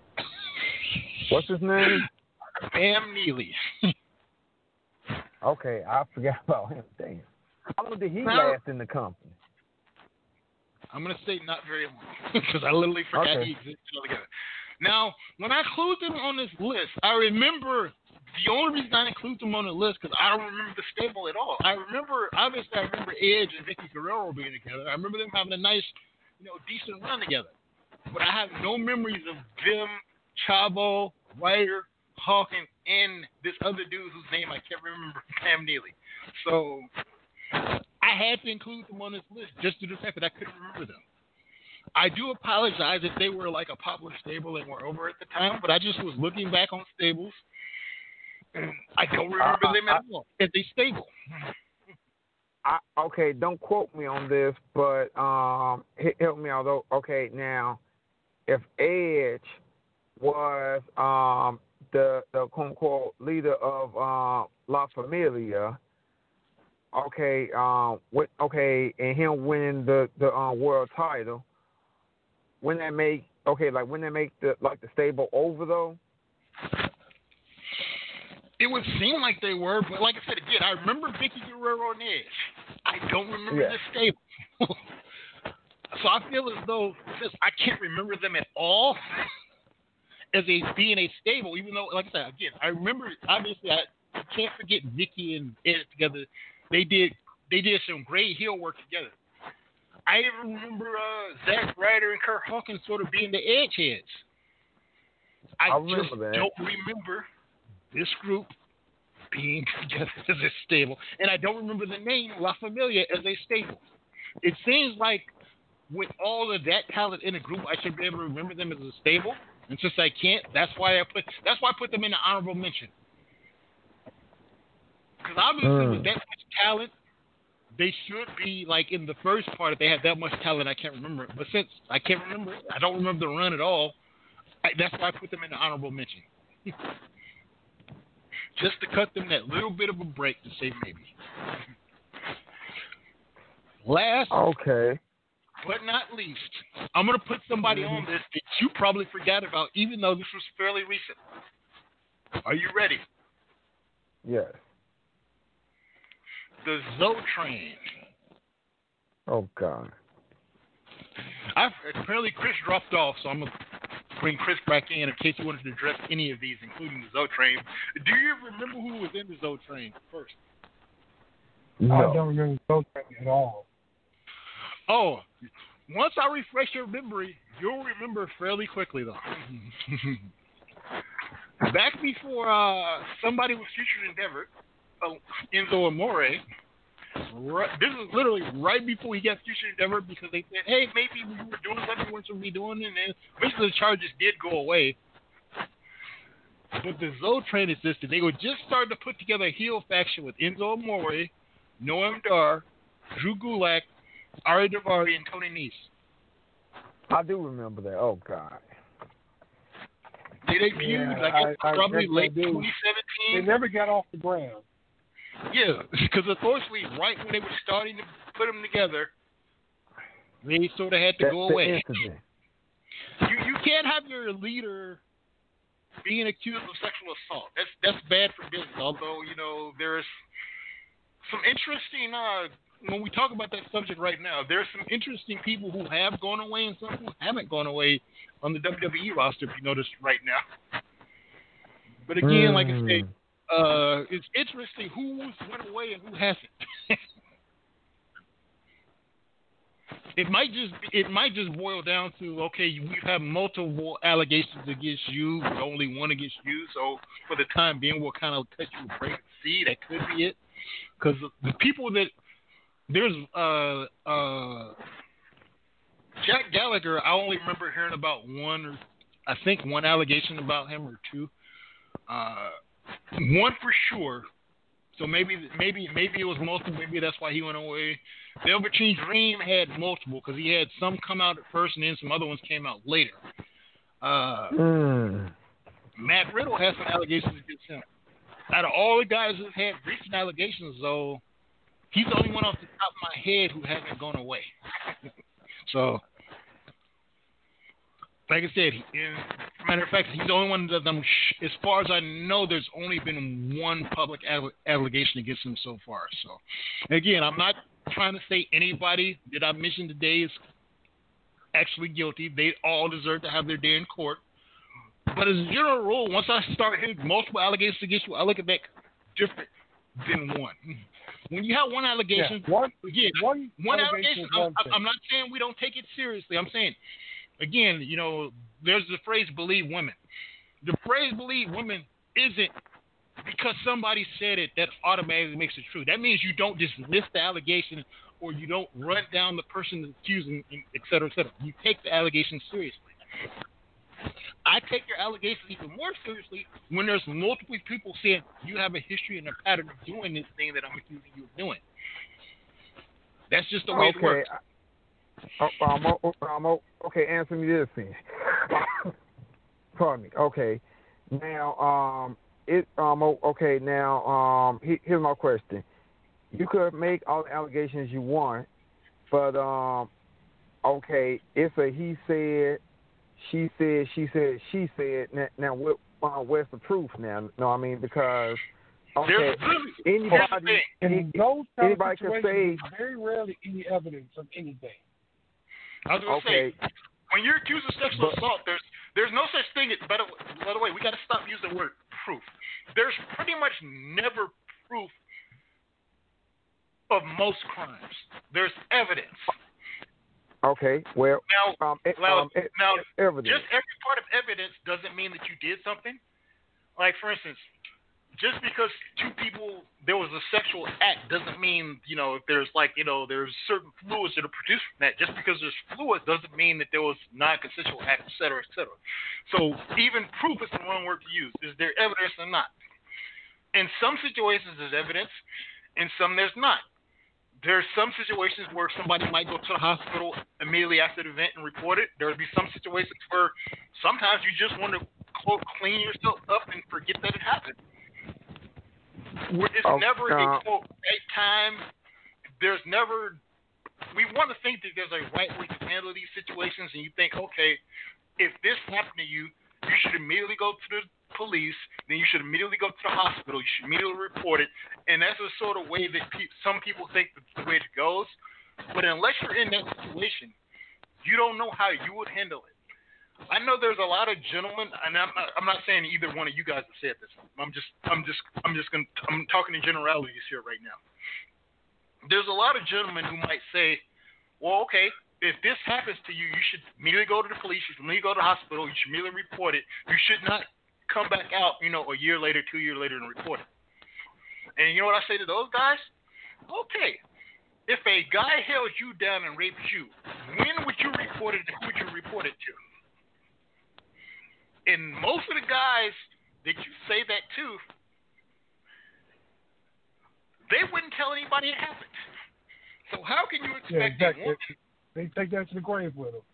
Exactly. So or they let it ride around their head until they couldn't take it anymore. Either that or they'd have to kill the guy and then pretend that it never happened. There's lots of different ways, different guys with different people handle it. So I don't want to ever say there's a right way and a wrong way to handle it. You know, when something that traumatic happens to you, you don't know how you're going to handle it unless you've been in that situation. Okay, and I 100% agree with that and everything. Now, we all got female relatives that if anyone ever did something that horrific to them, I just say it wouldn't be a good day for that person. I think we could all come to that general consensus, right? And there's also something to say that I have female relatives that it's happened to, and they didn't necessarily tell me that it happened until much later after it happened. And some of these relatives have told me, the reason I didn't tell you because I know you would have did something that might not have been good for you, for your future. Yeah. Right. Sometimes women don't tell the men in their lives because they don't tell the guys they're dating and stuff like that because they don't want to look like, for lack of better wording, damaged material. And they don't tell the other guys in their lives, like, you know, uncles, cousins, brothers, stuff like that, because they don't want to see us do something that means we got to go away for 30 years now. And I do get that. Okay, now my problem or question aren't the victims, okay?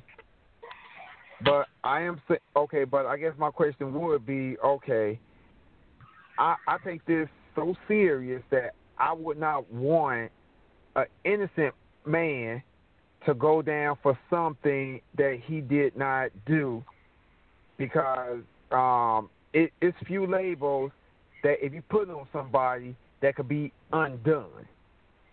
And being a rapist is one of your more serious charges that you could put on a person. Can we agree to that? Yeah. Now, but the reality of that is, it's way more likely that rapes go unreported than somebody's falsely accused. Now, I'm not saying nobody ever gets falsely accused, but I'm also saying part of the reason I'm more likely to believe some allegations than others is most people who do that don't just do it once. They tend to do it repeatedly. The average, we don't know the exact numbers, but it's believed that most people who do a rape have done it probably in the neighborhood of 4. That's why it's believed that anywhere from like 1 in 5 to 1 in 4 women get raped or molested in her life. It's not because there's 1 in 4 guys is out here raping women. It's just that one guy will do it and he'll do about 4. So the actual number and percentage of guys out here raping probably would be in the neighborhood of maybe 6 or 7%. Again, we have no way of knowing the exact numbers because they are not all reported. But if you believe in the numbers that like the average number is guys doing it, who does it about 4 times, that would put the number being about 6% of the population, making it up to about 1 in 4, 1 in 5 women having it happen to them in their lives. Anyway, we didn't really plan on getting on this topic, so I don't want to talk about this too much, this week. Like I said, we talked about this previously before, and we did want to talk about something a little bit lighter in nature. That just sort of came up because we were talking about some tangentially related things, so. But anyway, let me add in one thing on this topic before we get off on it. Back to the original point we came across with the accusations.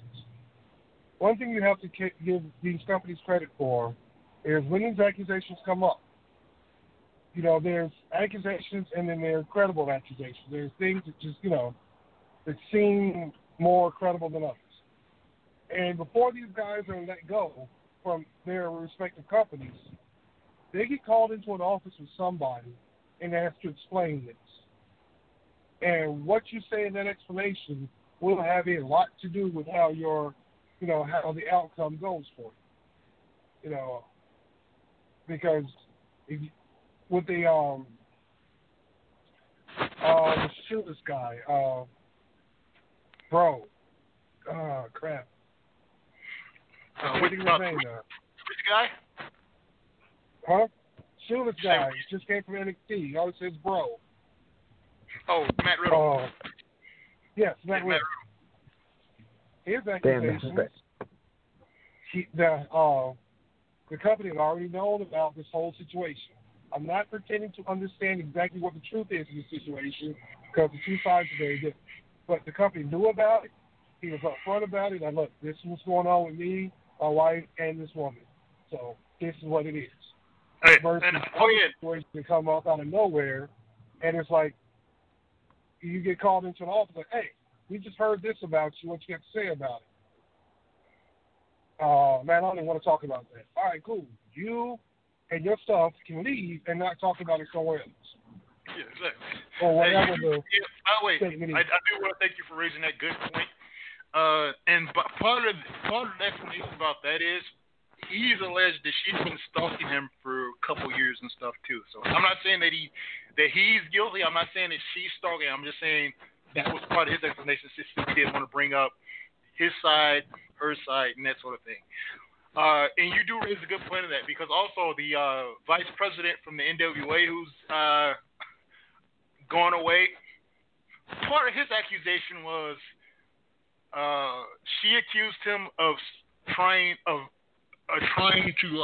violate her while they were laying in the bed together because they were sharing an apartment. They were supposed to be sharing a bed. Now, as a general rule, no matter how close of friends I am with somebody, if I'm going to let a woman stay in my apartment, if we're not dating, as a general rule, I'm not going to say, hey, come stay in my bed. I'll stay on my side. You stay on yours. I'm either going to tell her you can have the bed or I'm going to tell her you can go sleep on the couch. What I'm not going to say is, while you're staying in my apartment, come sleep in the bed. I'll lay on my side. You lay on the other side. You know, you get on that side of the blanket, I'll be on that side of the blanket. That's not something traditionally that a heterosexual man will do with a woman that he's not dating and he has nothing but platonic feelings for. That's odd behavior. That's like certain seniors who say, I love kids, but I'm not attracted to them. I just like having them in my bed for platonic reasons. Oh. And I've heard women say this before. I've heard women say, oh, yeah, I just stayed in his bed, but we didn't do nothing, blah, blah, blah. It ain't even like that. He don't even look at me like that. Like, and I said either, A, you lied, or B, he tried, and, you know, he was trying, and you just didn't catch on to it, and he didn't get too aggressive with his attempts. Well, I'm also going to say also he's lying. Because he don't even like me like that. No. Yeah, if I'm not attracted to a woman, I don't want her in my bed at all with me. Hell no. Again, I'm either going to give her the couch or I'm going to, you know, take the couch. But there's not going to be – I'm not going to be in a bed with a woman I'm attracted to, and especially not, you know, have her in my bed and say, I'm not going to try anything. No, I don't want her in my – if we're not – doing stuff. I don't want her in the bed. If for no other reason than the reasons of these accusations could come up. Because, you know, part of your plausible deniability for any sort of accusation is what the situation is. Like I was saying earlier, if a singer says, I'm going to put children in my bed, but I'm not attracted to them, no, that's not the way normal, healthy people work. So if you say, I put children in my bed, but I wasn't molesting them, I'm going to say, no, that sounds like BS to me. Just like if you say, oh, I had this woman in my bed, but I didn't try anything. No, that sounds like BS to me. Right, that sounds like garbage. Because honestly, for most hetero males, if you aren't necessarily attracted, let's just say by some weird chain of events, you found yourself in the bed with a woman you are not attracted to. It's still a 50-50 chance to try something because, you know, it's here. It's right there. You're a man. Or, in hell, she might try something because it's there. You're there. You know. No, right. The reality is if you're in bed together, somebody's probably interested. One of you. I'm not saying both of you are interested. I'm saying odds are if two people find themselves in bed together and they both share the congruent sexuality towards each other, one of them's interested. True.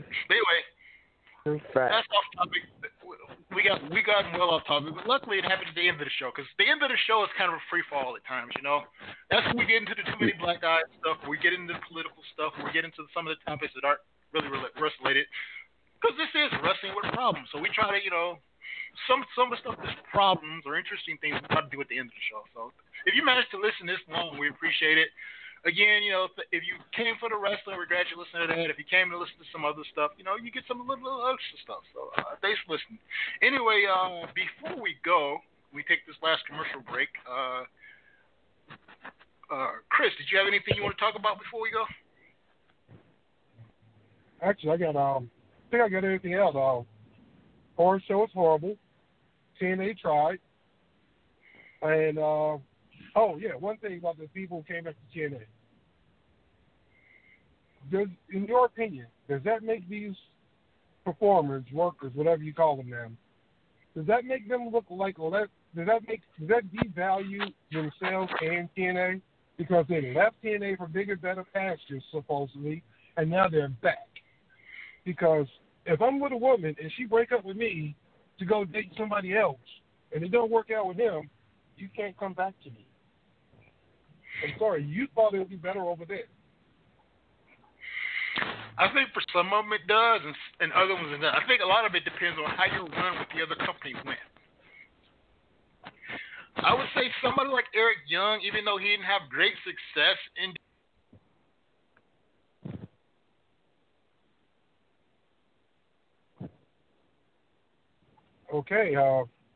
apparently King David Lane has been eaten by a bear.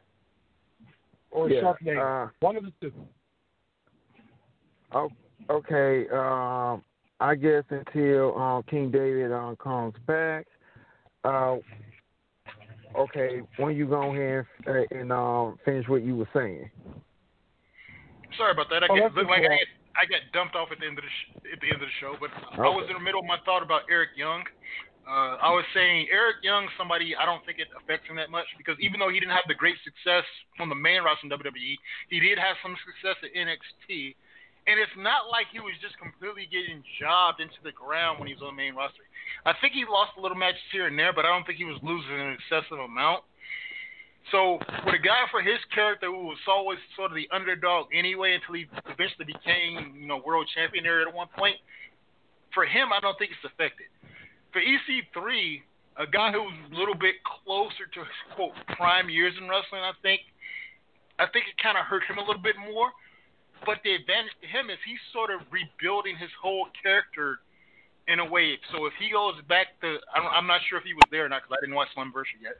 But if he goes back and he sort of has this whole sort of new rebuilt character, it kind of works a little bit differently. That's sort of the way that Cody Rhodes sort of rebuilt his character after he left WWE. So I think if you handle it correctly, if you're in the right part of your career, it's not necessarily negative. For other guys, it might be, though. At least for, like, for instance, Gallows and Anderson, even though they didn't have the great success they wanted on the main roster as long as they wanted, at least they did hold the tag belt so they can add that to their resume. So I think it depends on how that sort of run with WWE went. If you held some goal while you were there, you can forget a lot of the jobbing or a lot of, you know, not being pushed the way you wanted to be pushed, as long as you held some goal there or didn't lose too much at once. If you just got jobs into the ground or they basically didn't do anything with you, then that's a problem. But for certain guys, like I said, you can build anybody up if you handle it correctly. So even if you didn't have the success you wanted, there's a way to work around it.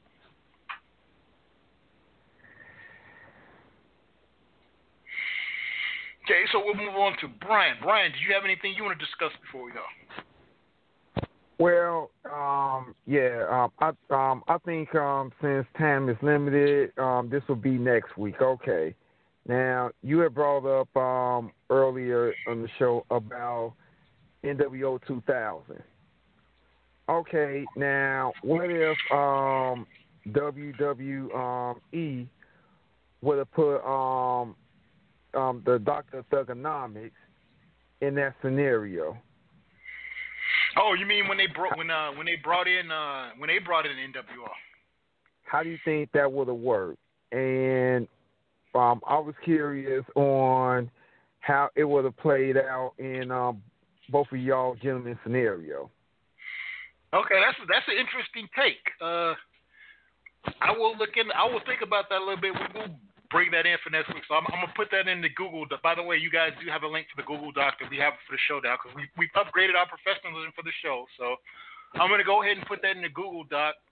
NWO Cena, and then like I said, I will send you guys a link hopefully sometime early Monday or late Sunday for the link of ideas of what we're going to discuss in next week's show. So I'll send you the link again.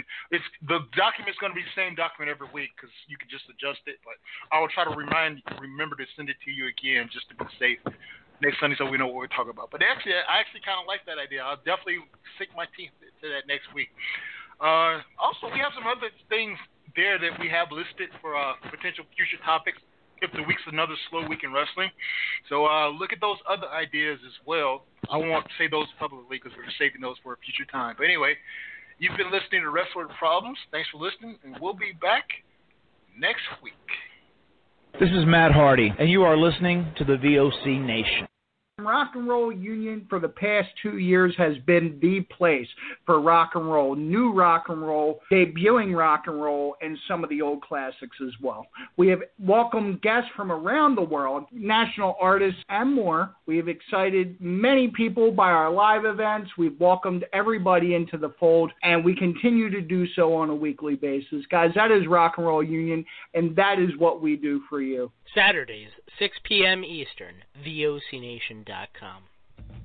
Since 2012, HISC Talk Radio has been bringing you the best of independent wrestling and wrestling on the worldwide scale with interviews and other segments, now featuring The Wrestling Historian with Craig Ligon every Thursday night at 6 p.m. at vocnation.com, or go to your Android or iPhone and type in VOC Nation Radio Network and subscribe to the greatest wrestling podcast network in the world.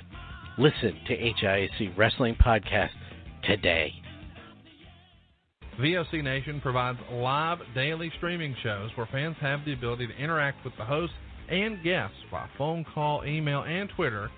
VOC Nation hosts include the legendary Ken Resnick, who you probably remember from the AWA and WWE, former WCW performer The Maestro, Wes Briscoe, who you probably remember from Impact, Brady Hicks, who you remember from Pro Wrestling Illustrated, former WWE and TNA star Shelly Martinez, and former Philly radio personality Bruce Wirtz. VOC Nation's two most popular shows are Wrestling With History, featuring Ken Resnick and Bruce Wirtz, streaming live on Wednesday nights at 9:30 Eastern, and of course In the Room, featuring Pro Wrestling Illustrated's Brady Hicks and WCW alum The Maestro. And by the way, both of these shows take callers live during the show. What are you waiting for? Go listen live right now at vocnation.com and subscribe to all of our podcasts by searching for VOC Nation Radio Network on your favorite podcast app. Oh, and follow them on Twitter, too, at VOC Nation. Wakey, wakey, eggs and bakey. The morning after, right here on the VOC Nation Radio Network. Brady Hicks and... Homeboy Rap Boy here. I tell you what, we got a good show right here in the afternoon at 12 o'clock. Eastern Standard Time on the VOC Nation. Talking wrestling, football, news, whatever's going on in the world today. VOCNation.com. The worldwide leader in entertainment. This is the VOC Nation Radio Network. I came looking for booty. I like you.